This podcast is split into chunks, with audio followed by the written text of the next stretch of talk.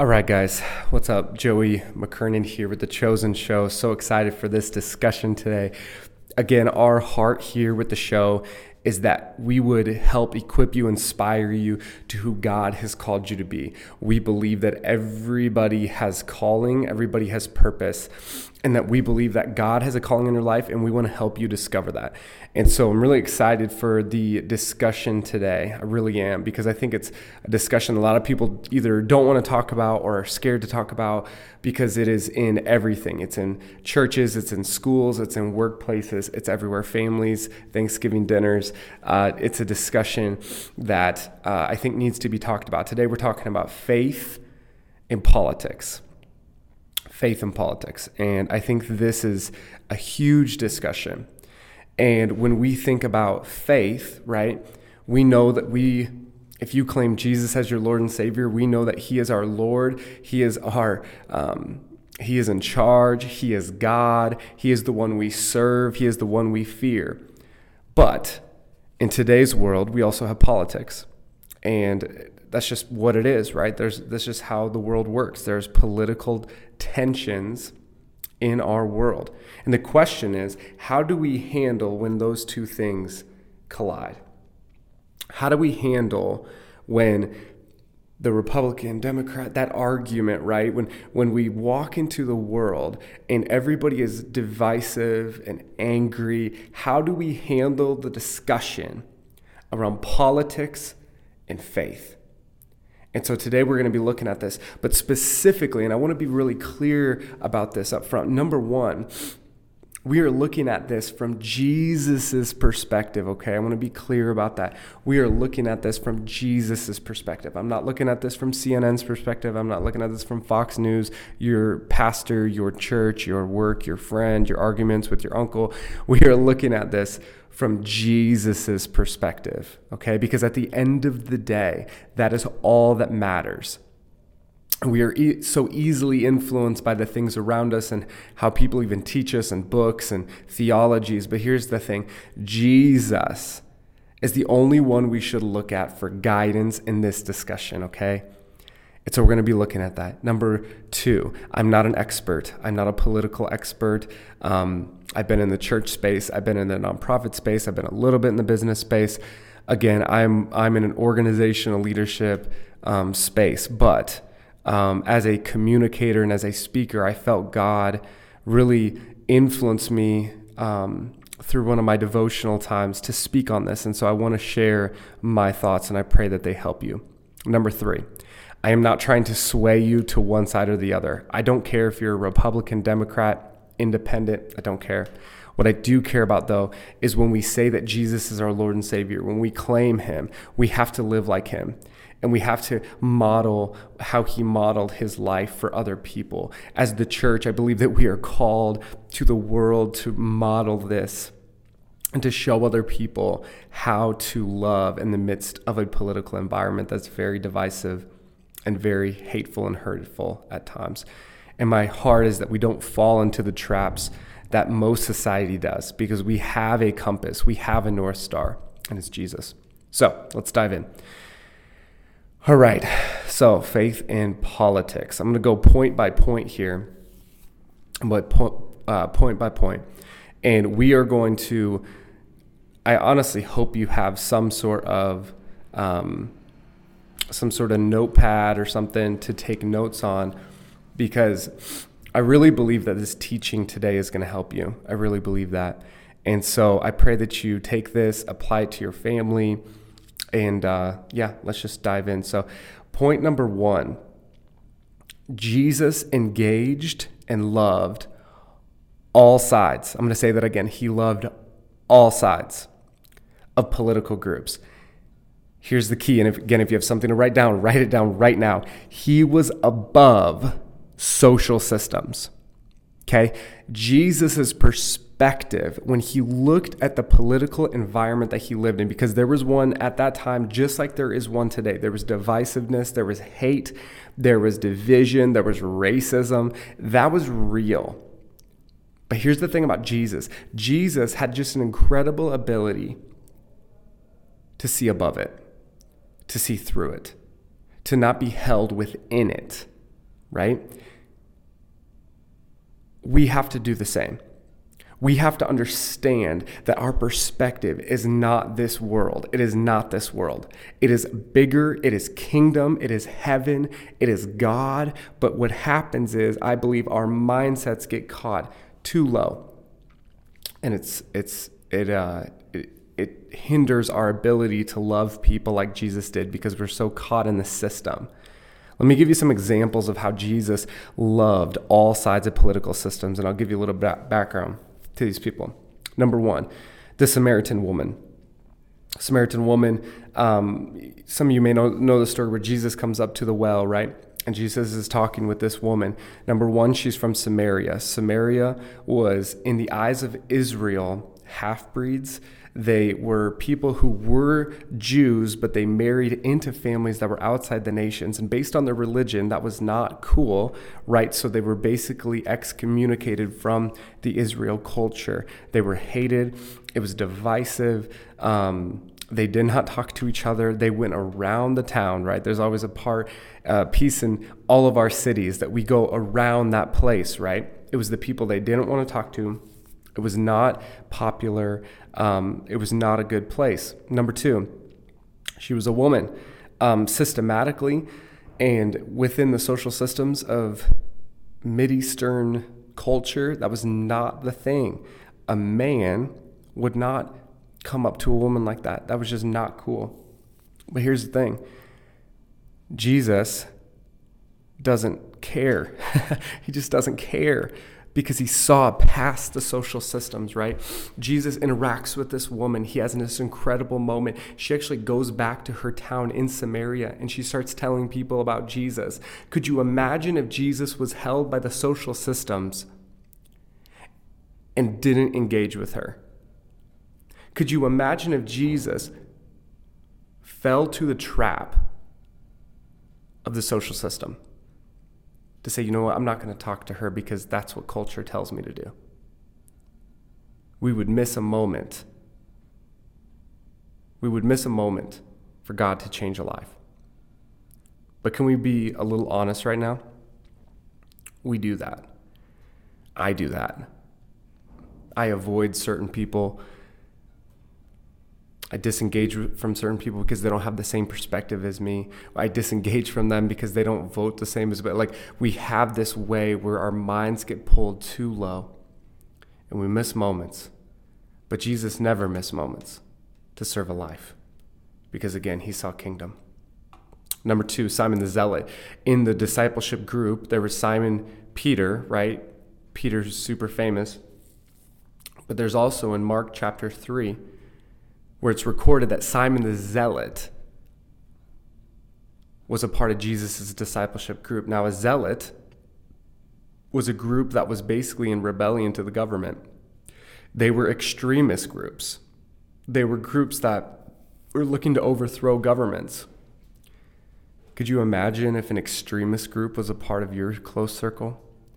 Could you imagine if a, an extremist was somebody who you were taking under your wing, who you were discipling, who you were mentoring? I don't know if I could see myself doing that. I mean, I'd have to pray about it and think about it, but that's how Jesus lived his life.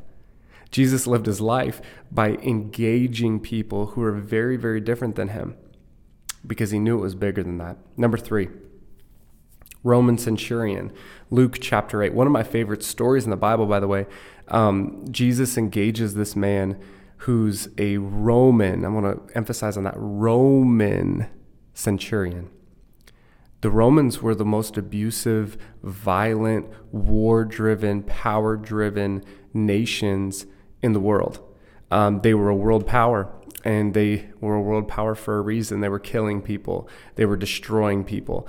If people were rebellious against the Roman government, much like how Jesus lost his life, they would crucify them, hang them like a piece of meat around the city, and they would say, Look, if you try to do this again, this is you. They cut their heads off and um, or leave them out to die, and rats would come and eat their bodies. And that was how they led. That was how they, um, that was how they, you know, exalted power amongst people. That was how they did it.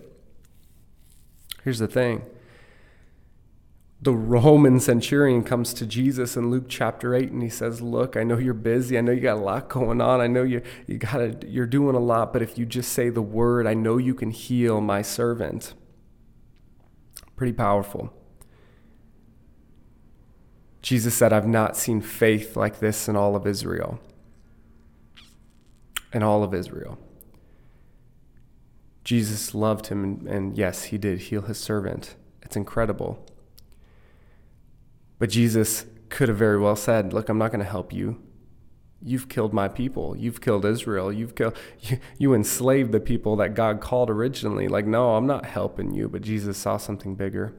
A couple of the last groups, and we're going to move on to the next point, are the social outcasts, the lepers, the prostitutes. The caste system was so strong in that culture, but Jesus had no problem loving them. The last one is the Pharisees and the Sadducees, religious leaders holding social power. Now, Jesus came to basically blow up what they were doing. But he still loved them and he gave them a shot. And he, he spent a lot of time with a lot of Pharisees, and a lot of them ending up, ended up in Acts becoming followers and believers of Jesus. But again, Jesus saw kingdom, not a cultural system, number one. Number two, political parties are man made. I think this is something at times we forget. Um, we do not worship political parties, we worship God. Political parties are built on a popularity contest, they're not built on truth. And I think this is something that I've learned and I've realized even in my journey with politics. I mean, there's been times in my life where I said, oh no, this is this side or this side, you know, whatever. And I realized that Here's the thing political parties are just popularity contests. It's a high school contest of who's popular and more popular. And we've seen this many times when different groups um, will promise things to get the vote and they never do it. Here's the thing they are popularity contests. And the scary thing about that is we're, and again, that's the challenge in politics because politics really does have uh, power. I mean, we have power to change laws. We have change. And so I'm not discrediting the power of politics. I think it's powerful. I really do. But here's the flaw in it. You might, based on trying to follow Jesus, you might agree with one party or the other or both at some time. And that's what's challenging about it because they are changing the truth based to get your vote. And it is a, I'm going to read a quote here the argument that we can seek or align our character and beliefs with politics is flawed because the source of guidance comes from the popularity of belief, not from a universal source. What does that mean? That means that the popularity of belief drives truth in, pol- in the political world. One of the examples I put in my notes is in 1960, the Democratic Party was against abortion. Now, obviously, they're one of the leading advocates for pro choice. And I'm not saying if you agree with it or not, I'm just saying politics have a way to move like the wind and the waves, right? Whatever the people want, we're going to give them. That's not how God's truth works. And God's truth, I believe, can at times be found in both parties and different perspectives. And that's what's challenging. And it makes us as Christians feel like a nomad feels like a political nomad because we have beliefs and we have the tension of God's truth, but also parties that are incomplete versions of that truth. And so, again, I think we have to remember we don't serve man made things. What does Paul say? He says, Look, I'm not trying, I'm not serving man. He said, Look, if I was trying to please and serve man, I would not be a servant of Christ. Some of us on this call and on this channel, if we're honest, we've, we've served man in some way. We've served a man or a woman. We've served a policy or a perspective, and,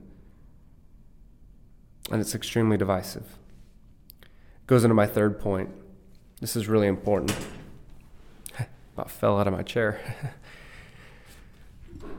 Politics have a way to divide us.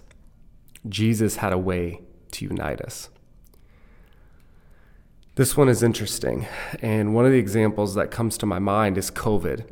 when COVID first started, and a lot of you guys probably remember this, early March uh, 2020, we were all pretty much on the same page, and we were all buying buying toilet paper, buying things at the store. Everybody was freaking out. Most people didn't know what it was about. Most people didn't know how bad it was going to be or how not bad it was going to be. No one really knew. All we knew was it was virus.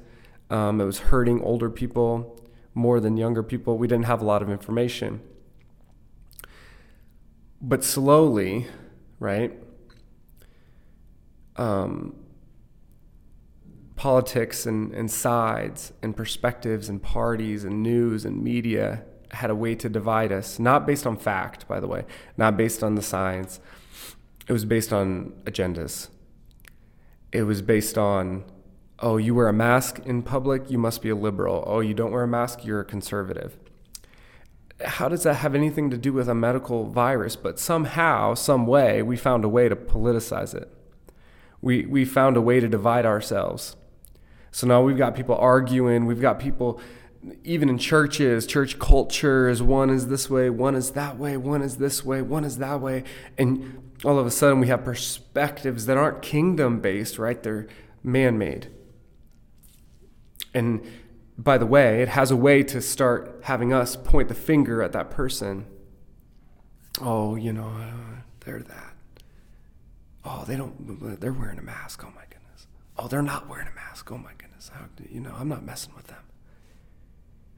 Here's the thing about that that it starts to create hate in our hearts.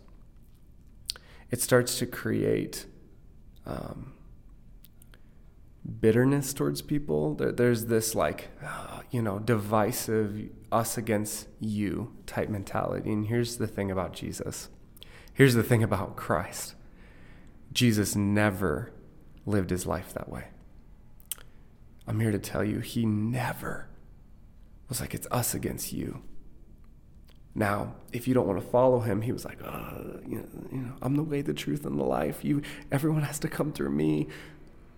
Even the Pharisees, he got angry at them, but he gave them a shot to learn, to be a part of following. There's many, he, but he was never. It's us against the world. It's us against them. They're the enemy. See, most people who considered their enemies, Jesus considered a friend. You see, most people who considered the tax collectors and the lepers and the Romans, and Jesus said, Look, you're my friend. And yeah, people looked at him really weird. And yeah, people were so blown away by his perspective. But isn't that the beauty of Christ?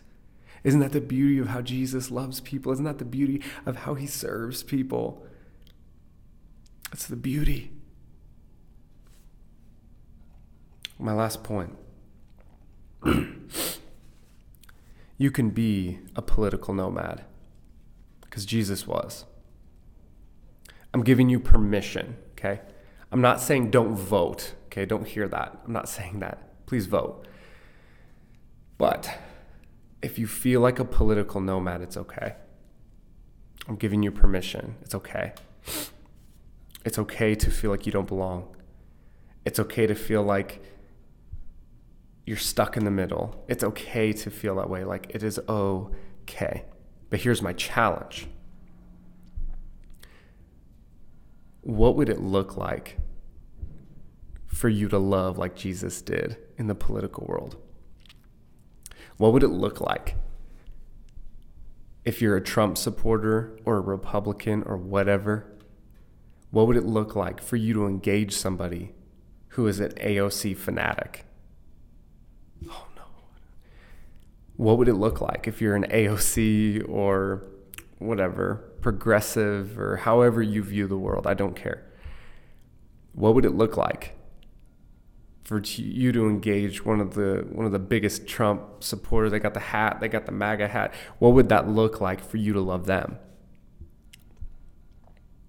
Take them out to coffee, hang out with their family.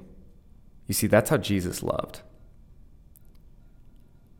See, that's how Jesus served. See, that's how Jesus lived his life. That's how Jesus saw the world. What would it look like?